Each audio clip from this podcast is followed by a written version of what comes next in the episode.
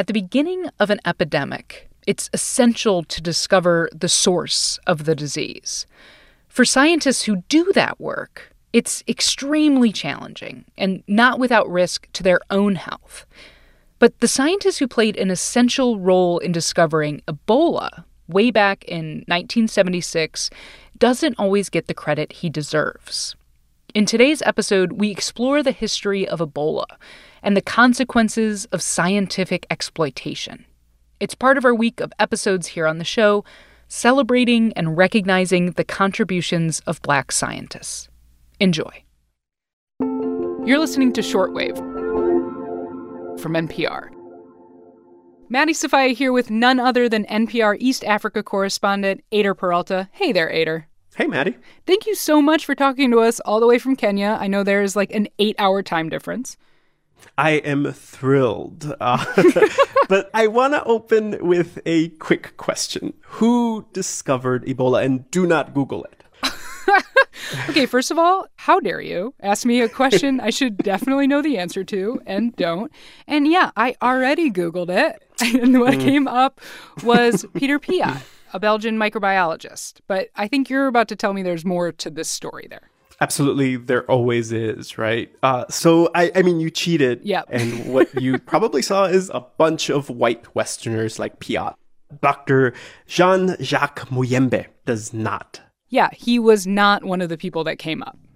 Yeah, so he's a Congolese doctor, and today he's doing really important work heading up the response to the current Ebola outbreak in Congo. But back in 1976, Muyembe, he was the first doctor to collect an Ebola sample. Wow. And his crucial role in discovering Ebola is often just a footnote. A lot of the history of Ebola mm. has been written without your name in it.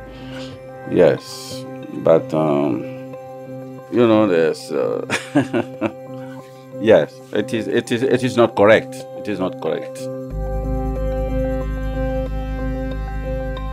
So today on the show, correcting the record on Ebola, the story of Dr. Jean-Jacques Muyembe. And what he's doing now to ensure African scientists are part of writing its future. To some in the medical community, it's a controversial move.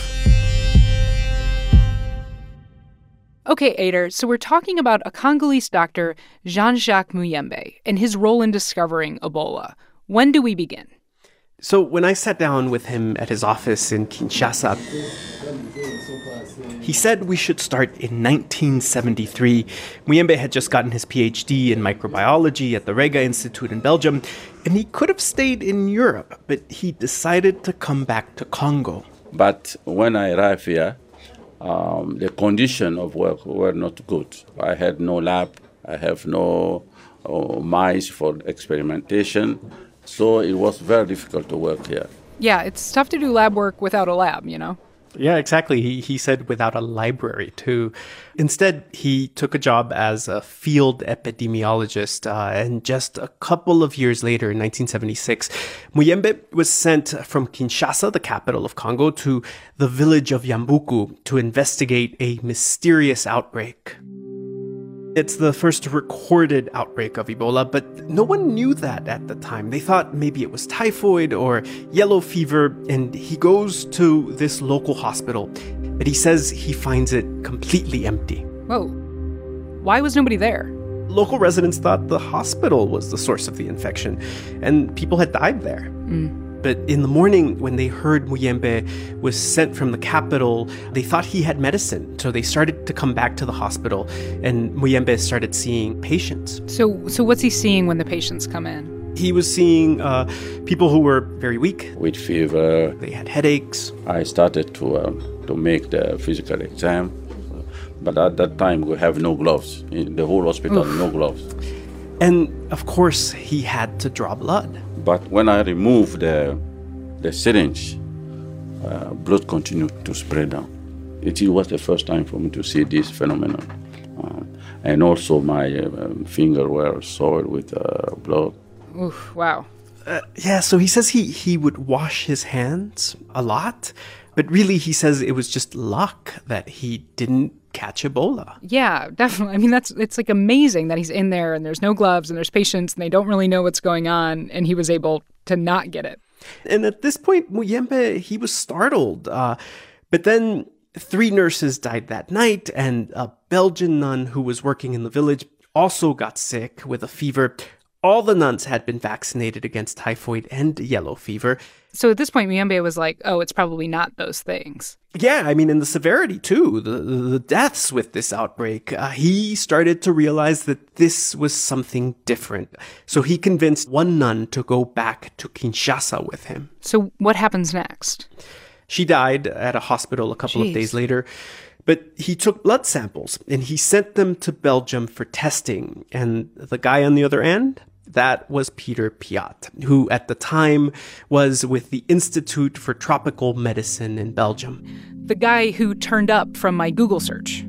Yeah, that's right. And and so he and other scientists start working to identify the culprit. The CDC in the US gets involved, and they realize this is a new virus that caused hemorrhagic fever. They call it Ebola. They name it after a river by the village where it was discovered. So what Muyembe saw out in the field, the blood samples he got, all of this plays a crucial role in the history of Ebola, right? It was huge, but it's Piot who gets the bulk of the credit for discovering Ebola. And you can tell that this bothers Jean Jacques Muyembe. If you don't recognize the work done in the field, it, it is not correct. Yeah, it is a team. You know, it is a team. Piot actually wrote a memoir, uh, No Time to Lose, and he does mention Muyembe, but just in passing as a bright scientist who's constantly pestering him for more resources. Has Piot talked about this? Well, Peter Piot, FaceTime video. so I got Piot on the phone. Here we go. He's now the director of the prestigious London School of Hygiene and Tropical Medicine, and I asked him if he felt at all responsible for writing Muyembe out of his history of Ebola. I think that's a fair comment, but my book was not an attempt to write, um, let's say, the history of Ebola and so on, but more my, my personal experience. It's more a biography in that sense. Huh. Was this kind of like an awkward conversation to have, Eyder? I, yeah, I mean, especially because he's Belgian, and Right, right. Belgium was the colonial power in Congo. I mean, ultimately, you know, he looks at it with a little bit of distance. He says that at the time, African scientists, they were simply excluded and white scientists parachuted in, they took samples, wrote papers that were published in the West, and they took all the credit. He so he actually said that. He did, and uh, I mean, and that actually surprised me, and and I think um, part of the reason I feel that he's so comfortable talking about this is because he's in an academic setting. I think you know in universities across the world. Students are talking about privilege. So he seems like he is very comfortable having this conversation right now. Wow. I mean, there's there's something very weird kind of about that coming from him, right? As a person who has admitted to taking part in exploitative science. Absolutely. Um, and, and, you know, one of the good things is that he says that things are changing. Uh, Muyembe, for example, has received several international awards just recently for pioneering the first effective treatment for Ebola. That reflects, I think, the, um, to say, the power relations in global health and in science in general. So, okay, I want to ask you about the treatment in a minute.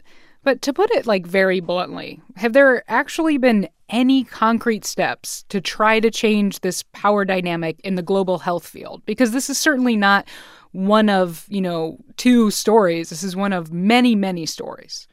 There is. I mean, look, Muyembe has made a decision that many thought unthinkable even just a few years ago. He decided that all of the blood samples collected during this most recent Ebola epidemic will stay in Congo. So if anyone wants to study this outbreak, they will have to come to his institute.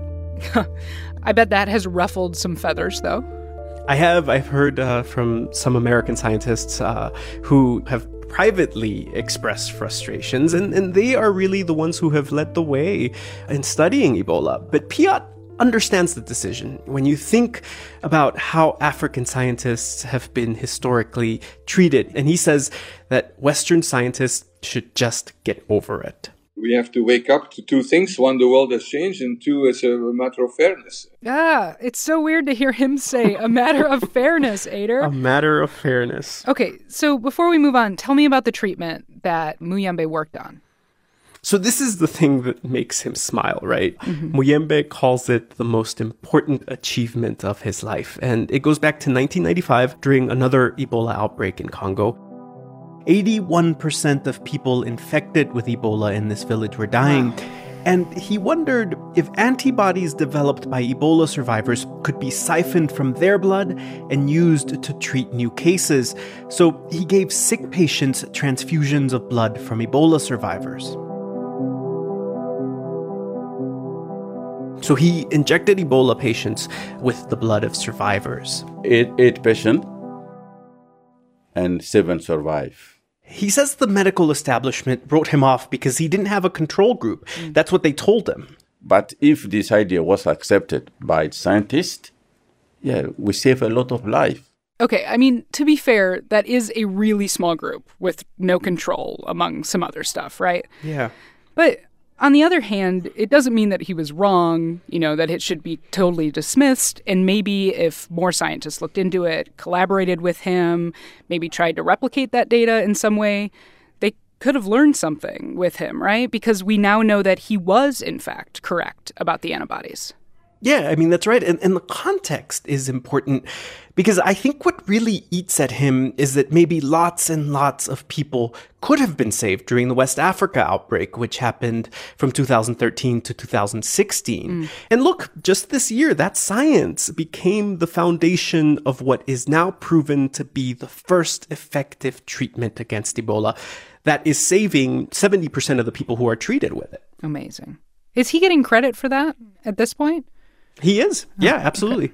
Okay. okay. so how does Muyembe look back on all of this? Like what's his what's his view on this? Eh, so he's he's 77, so he's obviously thinking about his legacy. Sure. And you know, one of the things that he told me is that he's always dreamed that big science could come out of Congo, and partly because of him, that's more likely to happen. He got a commitment from Japan to build a state of the art research facility in Kinshasa.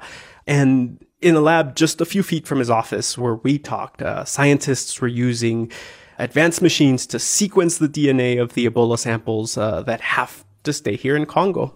Okay, so Muyembe, doctor and scientist who started in the Congo with no lab, has a lab and is soon getting an even better one to do his work. Yeah, exactly. Uh, yeah, now now I have mice here. I have mice here in, in the in the lab. Uh, so I have mice. I have subculture. A good subculture will bring joy yeah, to your life. But he also has mice, right? What's yeah. a microbiologist without mice? I ask um, myself that every day later. and so, you know, what he says is that his biggest legacy won't be that he helped to discover Ebola or a cure for it. It'll be if another young Congolese scientist finds himself with an interesting blood sample, he'll be able to investigate it right there in Congo. Eyder, thank you for this. Thank you, Maddie. Today's episode was produced by Rebecca Ramirez and edited by Viet Le. Our engineering queen today was Natasha Branch. Thanks, Natasha. You've been listening to Shortwave from NPR. We'll see you tomorrow. Whenever you face a choice, it helps to think like an economist. And this week on Planet Money Summer School, we'll start off our course in economics with a workout for your brain how to decide what something truly costs. Listen now to Planet Money from NPR.